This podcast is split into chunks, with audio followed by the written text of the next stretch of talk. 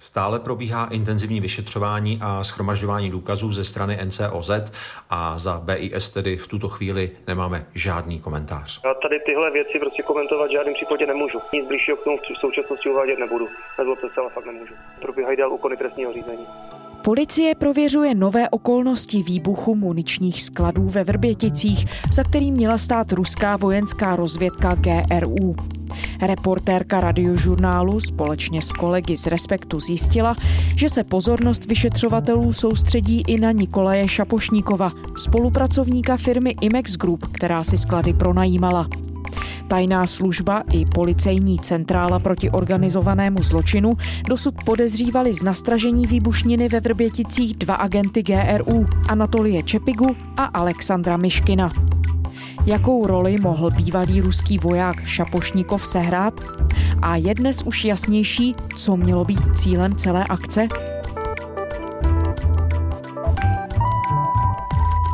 Je pondělí 31. ledna. Tady je Lenka Kabrhelová a Vinohradská 12. Spravodajský podcast Českého rozhlasu. Markéta Chaloupská, reportérka radiožurnálu. Ahoj Markéto. Hezký den. Markéto, od kauzy Vrbětice uplynulo víc než 9 měsíců. Připomeňme, že loni v Dubnu vyšlo najevo, že česká policie má za to, že za výbuchem muničního skladu na Moravě v roce 2014 stála ruská vojenská rozvědka GRU. Tehdy to byla událost zásadního politického, vlastně i geopolitického a také bezpečnostního významu, která ale doteď nemá rozuzlení. Teď tedy přišly nové posuny, o kterých ty informuješ. Co se podařilo zjistit? Policie i tajná služba BIS dosud cílili na dva agenty ruské GRU, Anatolie Čepigu a Alexandra Miškina, že výbušninu ve Vrběticích nastražili. My jsme ale nyní spolu s Ondřejem Kundrou z Respektu zjistili, že pozornost se vedle nich aktuálně zaměřuje i na nepříliš známého spolupracovníka firmy Imex Group Nikolaje Šapošníkova. Jen připomenu, že právě sklady, které měla v nájmu firma Imex Group v roce 2014 vybouchly. Ve Vlachovicích na Zlínsku dnes explodoval sklad s vojenským materiálem. Hasiči tam vyhlásili nejvyšší stupeň požárního poplachu. Areál, kde munice explodovala, patří vojenskému technickému ústavu, potvrdil jeho mluvčí Pavel Lang.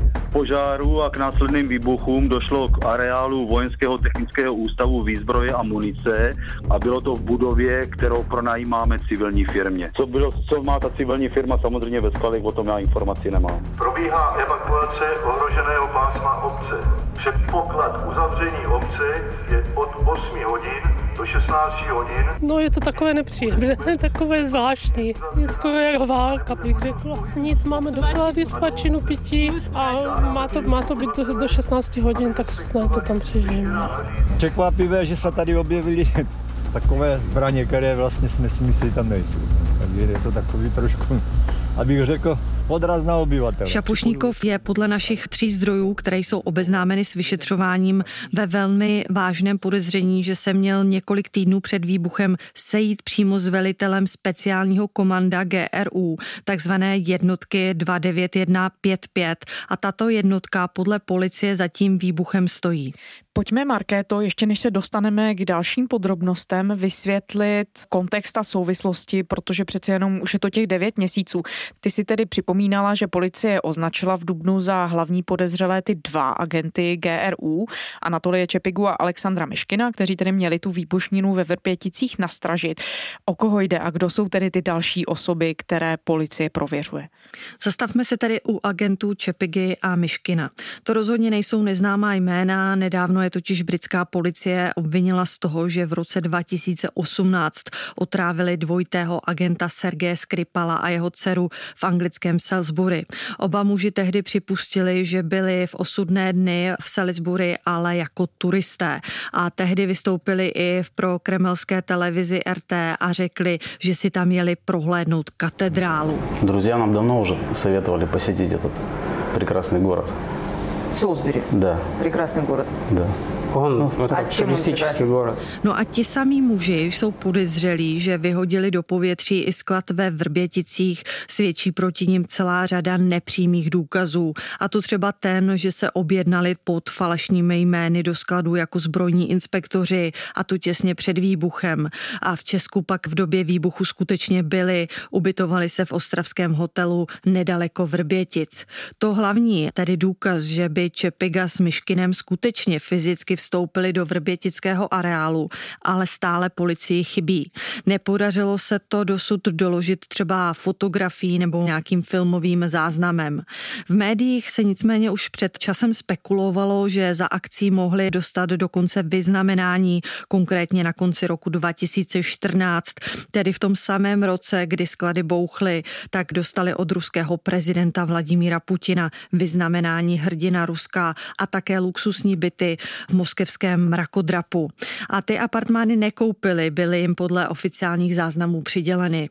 A ještě také drobnost. Agent Čepiga byl v roce 2017 na svatbě dcery Averianova, tedy toho velitele speciálního komanda, které mělo podle policie ty sklady do povětří vyhodit, což ukazuje, že oba muži si byli blízcí a znali se. To je tedy ta ruská stopa a pak je tu také česká stopa. Ten areál si pronajímala firma Imex. Co to je Markéto za společnost? Kdo jsou tam, řekněme, hlavní osoby zájmu?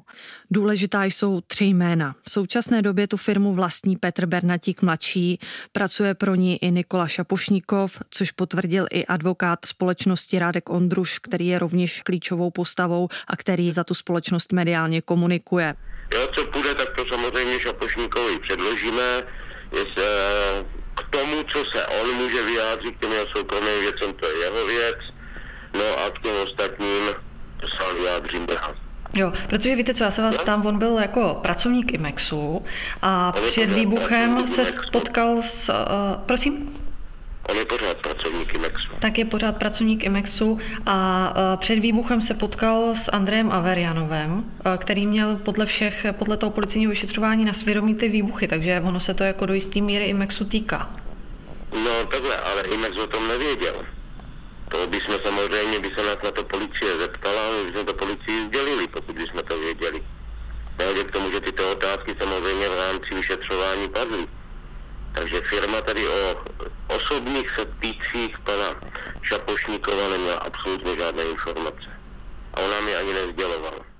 A strýc majitele Imexu Jiří Bernatík, který ve firmě také působil, nám pak upřesnil, že Šapošníkov byl tedy pracovníkem, ale byl i konzultantem na zbraně a výbušniny a také domlouval klienty. No a právě Nikolaj Šapošníkov je tedy podle těch nových odhalení v centru pozornosti vyšetřovatelů.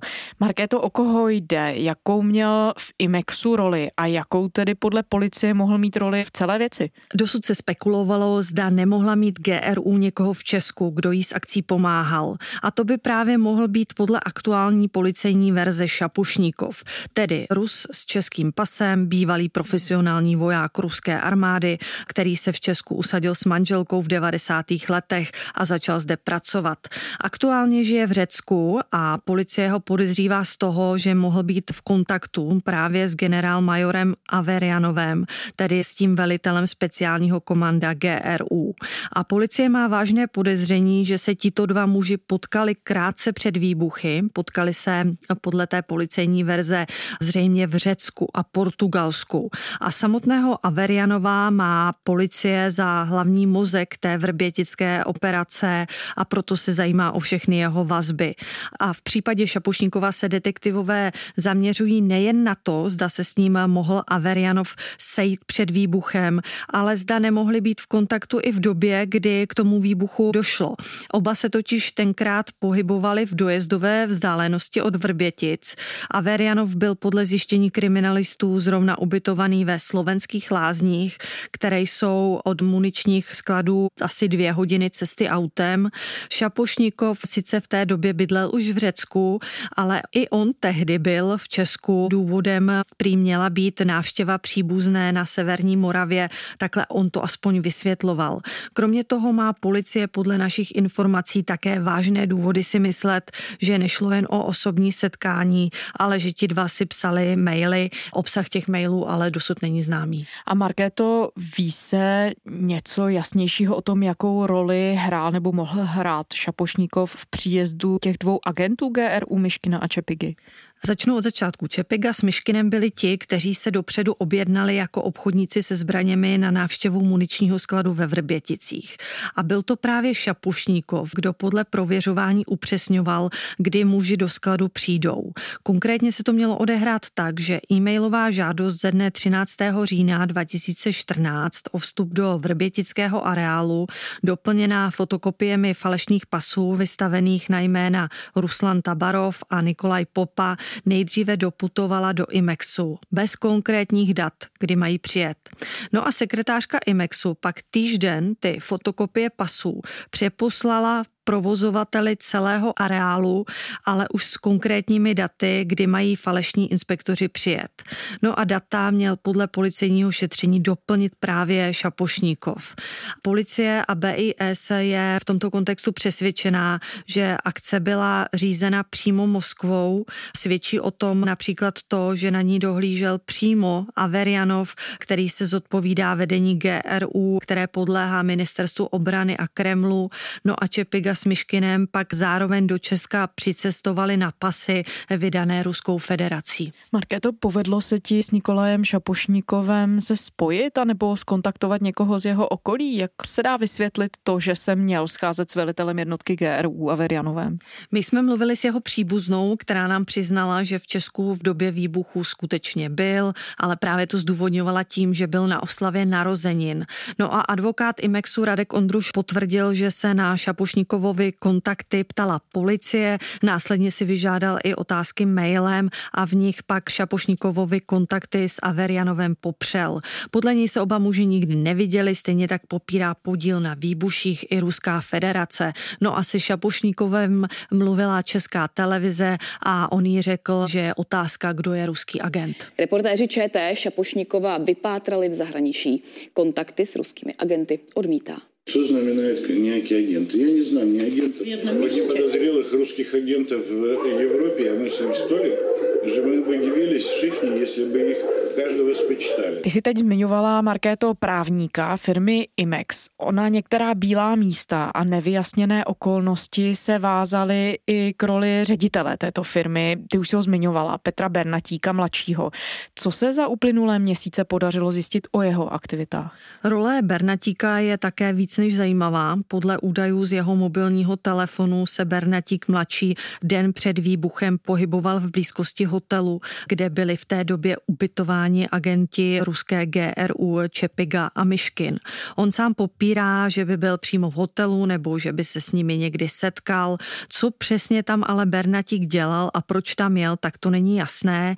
On sám na dotazy neodpověděl. Jeho advokát Radek Ondruš nejdříve řekl, že u hotelu mohl stát na křižovatce. No a po poradě se svým klientem se nechal pak slyšet, že tam Bernatík ten den ani nikdy jindy nebyl a s Rusy se prý nikdy nesetkal. Proč ale jeho mobilní telefon ukazoval 40-minutovou zastávku u Koráda. Tehdy Ondruš nedokázal vysvětlit, až po zveřejnění nedávného textu redakci volal a přišel s verzí, že Bernatík vlastně mohl být ve firmě Imex, která se nachází 830 metrů od hotelu. Návštěva blízkosti Koráda ale není jedinou podezřelou okolností toho Bernatíkova chování nedlouho před výbuchem. Bernatík totiž z toho okolí hotelu Korádo vyrazil rovnou do Vrbětic, kam přijel podle svědků zhruba ve tři čtvrtě na 12 a zastavil se tam na vrátnici a nahlásil, že jede sám, což bylo podle pracovníků krajně neobvyklé. Předtím jezdil na kontrolu zboží ojedinělé a když už se tak stalo, vždy ho podle svědků doprovázel někdo další. A i kvůli tomu ho loni v únoru policisté zadrželi a na dva dny skončil v celé. A ještě do třetice, další podezřelá okolnost, volnost. Kromě toho, že jel do skladu sám, tak tam i sám byl. Den předtím totiž dal brigádníkům zcela nečekaně volno, i když se vyskladňovala velká zásilka. Imex ale nadále jakékoliv zapojení do výbuchu jednoznačně popírá. To, že dostali brigádníci nečekaně volno, považuje advokát Ondruš za souhru náhod. Markéto, od začátku se samozřejmě ohledně celé té věci začala vznášet ještě jedna hlavní otázka, sice proč, proč se to vlastně všechno stalo. Máme po těch devíti měsících jasnější odpověď na to, co mělo být cílem té akce ve Vrběticích, proč si podle policie ruská vojenská rozvědka vybrala za cíl právě tenhle areál.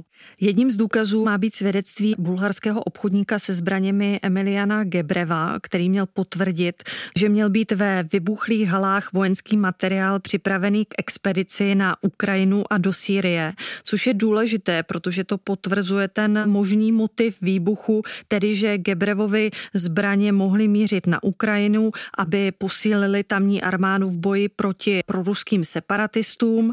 Kromě toho měl Gebrev vypovědět, že zbraně měly být skutečně určené také do Sýrie na pomoc povstalcům v Sýrii bojujícím proti prezidentovi Bašáru Asadovi, kterého podporuje zase Rusko. Policie je kvůli případu ve spojení i s Ukrajinou, i s Bulharskem, kde také vybuchlo několik skladů s municí, ale i s americkou FBI a CIA. Podle českých bezpečnostních složek můžou za výbuch muničního skladu ve Vrběticích před více než 6 lety agenti elitních ruských tajných služeb. Stejní muži se nejspíš také v Británii pokoušeli novičokem zabít dvojitého agenta Sergeje Skripala. Rusko označilo obvinění za nepodložené a absurdní. Považuje to za provokaci. Z Česka musí do 8.40 hodin odejít 18 ruských diplomatů. České bezpečnostní složky je identifikovaly jako členy tajných služeb.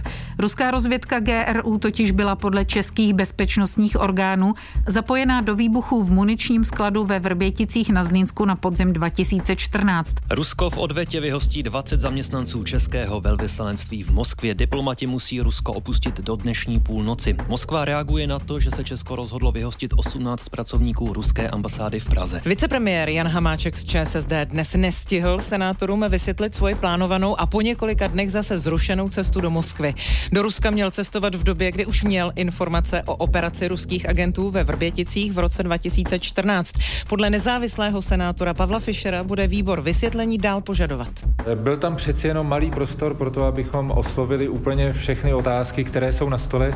Pan vicepremiér se musel omluvit a odejít, takže my máme na ně ještě další program. I tato cesta nás docela zajímala a musím říct, že právě k ní se chceme také ještě vrátit. Za zavřenými dveřmi poslanecké sněmovny, bez notebooků, mobilů nebo chytrých hodinek, bez možnosti televizního přenosu nebo stenozáznamu, za to za účasti šéfů tajných služeb nejvyššího žalobce a policejního prezidenta se odehrálo nezvyklé politické představení. Vicepremiér Jan Hamáček se měl vyjádřit k podezření otištěném na serveru Seznam zprávy, že chtěl při své ohlášené cestě do Moskvy vyměnit utajení kauzy Vrbětice za dodávky ruské vakcíny Sputnik V a uspořádání samitu Putin-Biden v Praze. Vicepremiér a šéf ČSSD Jan Hamáček podá trestní oznámení na dva redaktory zpravodajského serveru Seznam zprávy. Odmítá informace zveřejněné v článku o jeho plánované cestě do Moskvy. V textu se píše, že chtěl v Rusku vyměnit utajení vrbětické kauzy za dodávky vakcín Sputnik V. Vydavatele zpravodajského serveru chce Hamáček zažalovat o 10 milionů korun. Trestní oznámení chce Hamáček podat pro trestné činy pomluvy, šíření poplašné zprávy a poškození cizích práv. Já jsem tady vláčen bahnem, označován za vlastizrádce, dostávám výhrné e-maily a já udělám všechno proto, abych svoji čest očistil. Podle šéf-redaktora Seznam zpráv Jiřího Kubíka je redakce připravená prokázat pravdivost svých tvrzení u soudu. Důkazy pro to, co jsme napsali, máme a jsme připraveni to prokázat v případném soudním jednání. Národní centrála proti organizovanému zločinu zahájila trestní řízení ohledně neuskutečněné cesty vicepremiéra a šéfa ČSSD Jana Hamáčka do Moskvy. Informaci České televize potvrdil mluvčí NCOZ Jaroslav Ibehej. Ve věci již byly zahájeny úkony trestního řízení pro podezření ze spáchání trestních činů, ohrožení utajované informace a zneužití pravomoci úřední osoby. I na základě toho, co všichni kolegové, kteří na té schůzce byli, vypovídali, tak je evidentní, že tam žádný žádnému trestnému činu nebo osnování nějakých pletích či výměn informací s ruskou stranou nedošlo. Řekl Hamáček v neděli v televizi Prima. Uvedl taky to, že policistům pravdivě popíše, jak to tehdy bylo. Dnes okolnosti výpovědi komentovat nechtěl. Vyšetřování by měli policisté uzavřít do půl roku. Ta vrbětická kauza promluvila do politiky i do mezinárodních vztahů. To jsme v úvodu zmiňovali. Policie dosud vyšetřuje kroky také někdejšího ministra vnitra Jana Hamáčka z ČSSD, který podle informací serveru Seznam zprávy měl chtít zobchodovat s Ruskem informace o vyšetřování kauzy za vakcíny proti COVID-19. Tohle všechno se dělo ve chvíli, kdy se tady rozjížděla vakcinace. Co policie během těch několika měsíců zjistila? Víme, kam se to vyšetřování posunulo? Podle našich informací bude vyšetřování uzavřeno v nejbližších týdnech s tím, že se nepodařilo prokázat, že by Hamáček chtěl Vrbětice za Sputnik vyměnit. Konkrétně, že i kdyby tu výměnu plánoval, tak si to sám rozmyslel a od úmyslu tedy ustoupil. To, že Hamáček mluvil o možnosti zda nějakým způsobem využít kauzu Vrbětice v Moskvě, připustila podle policie jen část svědků, na což už dříve upozornil deník N. Vyšetřovatelé mají mají nicméně za prokázané, že Hamáček chtěl cestu do Moskvy opravdu uskutečnit. Otázkou ale je, kolik se toho nakonec o případu dozvíme, protože prověřování probíhá v utajeném režimu, jelikož se v případu vyskytují tajné informace. No ono se v médiích hodně mluvilo ještě na sklonku léta a na podzim o tom, že Jan Hamáček měl přijít před vyšetřovatele, nakonec tedy před nimi vypovídal. Víme, čeho se ten výslech týkal, co během něj zaznělo? Policie zkoumala podezření, zda se bývalý vicepremiér nedopustil spáchání dvou trestných činů, konkrétně ohrožení utajované informace a zneužití pravomoci úřední osoby. Hamáček samotný výslech, kterých bylo několik, nechtěl komentovat, ale veřejně popřel, že by chtěl sputníky za Vrbětice vyměnit. Zároveň ale tvrdil, že cestu do Moskvy reálně neplánoval, že to byl jenom zastírací manévr, což nemusí být ale tak úplně pravda, protože měl pro svou avizovanou cestu do Moskvy třeba zajištěné letadlo a ministerstvo obrany tehdy potvrdilo, že žádost o letadlo byla stažena jen pár hodin před zveřejněním informací, že do výbuchu muničních skladů ve Vrběticích byla zapojena právě GRU. A jen pro upřesnění dodám, že ten údajný nápad na zobchodování Sputniku měl padnout dva dny před zveřejněním kauzy. Ono to mělo ještě celé jednu separátní linku. Není to jenom policejní vyšetřování. Tou cestou bývalého ministra do Moskvy se zabývali i senátoři. Přineslo jejich zkoumání víc odpovědí? Spíše další otazníky. Výbor své šetření ohledně výbuchu ve Vrběticích uzavřel nedávno, ale bez toho, aby se mu podařilo získat vyjádření bývalého ministra Hamáčka, který se z jednání opakovaně omluvil. Výbor každopádně uvedl, že vláda i prezident selhali v tom, jak kauzu řešili. Reakce české strany na útok byla podle výboru nejednotná a nepřipravená, přestože nejvyšší ústavní činitelé a prezident měli na tuto přípravu dostatek času. Nejenom vyhoštění, ale třeba i uplatnění mezinárodní odpovědnosti nebo žádosti o náhradu škody, o omluvu. To je věc, která je z hlediska mezinárodního práva naprosto klíčová, protože se jedná o akt agrese, na který je potřeba, aby se Česká republika dokázala soustředit a také se bránit. Druhá rovina byla vůči spojencům. Tam jsme viděli, že vláda nepříliš zvládla tu mobilizaci diplomatickou. Nekoordinovala s prezidentem, nebyla vždycky srozumitelná. Například vůči premiérovi eh, Spojeného království Johnsonovi jsme viděli, že vláda dokonce nebyla ochotná ani s ním jednat na úrovni eh, předsedy eh, Andreje Babiše, který mu nezvedl pořádně ani telefon, jak jsme se dozvěděli z otevřených zdrojů z jednoho dopisu britského premiéra. Proč tomu tak bylo, ale tak to výbor nedokázal objasnit. Nicméně nejednotný postoj pak podle předsedy výboru Pavla Fischera Rusko dokázalo využít k tomu, aby šířilo dezinformace. Ale potom byla vláda také nesrozumitelná pro veřejnost. A to je třetí rovina. Otevřela prostor dezinformacím, mluvilo se o útoku na zboží. Vláda často dávala do veřejného prostoru různé varianty například ústy ministrině spravedlnosti, které vlastně byly v rozporu s tou hlavní vyšetřovací linií i s poznatky služeb. Otevřela tedy prostor pro působení cizí moci. No a k Janu Hamáčkovi výbor řekl, že neodstranil pochybnosti členů výboru, že chtěl jet do Ruska nakoupit Sputnik. Ty si to, Markéto, zmiňovala, že v celé té kauze jakoby spíš přibývalo otázek, než že by přibývalo odpovědí, i když nějaké teď to novinářské pátrání a zjevně policejní vyšetřování i senátní dotazování přináší ale pořád zůstává řada bílých míst. Z tvého pohledu novinářky, která se tou kauzou zabývá od počátku, které jsou ty nejzásadnější otazníky? To hlavní, tedy důkaz, že by agenti GRU Čepiga s Myškinem skutečně fyzicky vstoupili do toho vrbětického areálu, tak ten stále chybí. Stejně tak není úplně jasné, proč jeden sklad vybouchl v září 2014, druhý až v prosinci téhož roku. Ta policejní verze je taková, že exploze nastala dříve, než měla. Ve skutečnosti skutečnosti k ní mělo dojít až poté, co ta zásilka opustí Česko. Jenže další nevyjasněná otázka je třeba role firmy Imex, konkrétně třeba majitele Petra Bernatíka mladšího a také pracovníka Šapošníkova, protože existuje opravdu celá řada náhod, která by mohla svědčit o tom, že o výbuchu ví minimálně víc, než sami přiznávají. Člověk by s nádechem ironie mohl říct, že v tom příběhu není o takzvané náhody nouze. Markéta Chaloupská, reportérka Radiožurnálu. Markéto, děkujeme. Hezký den, děkuji za pozvání.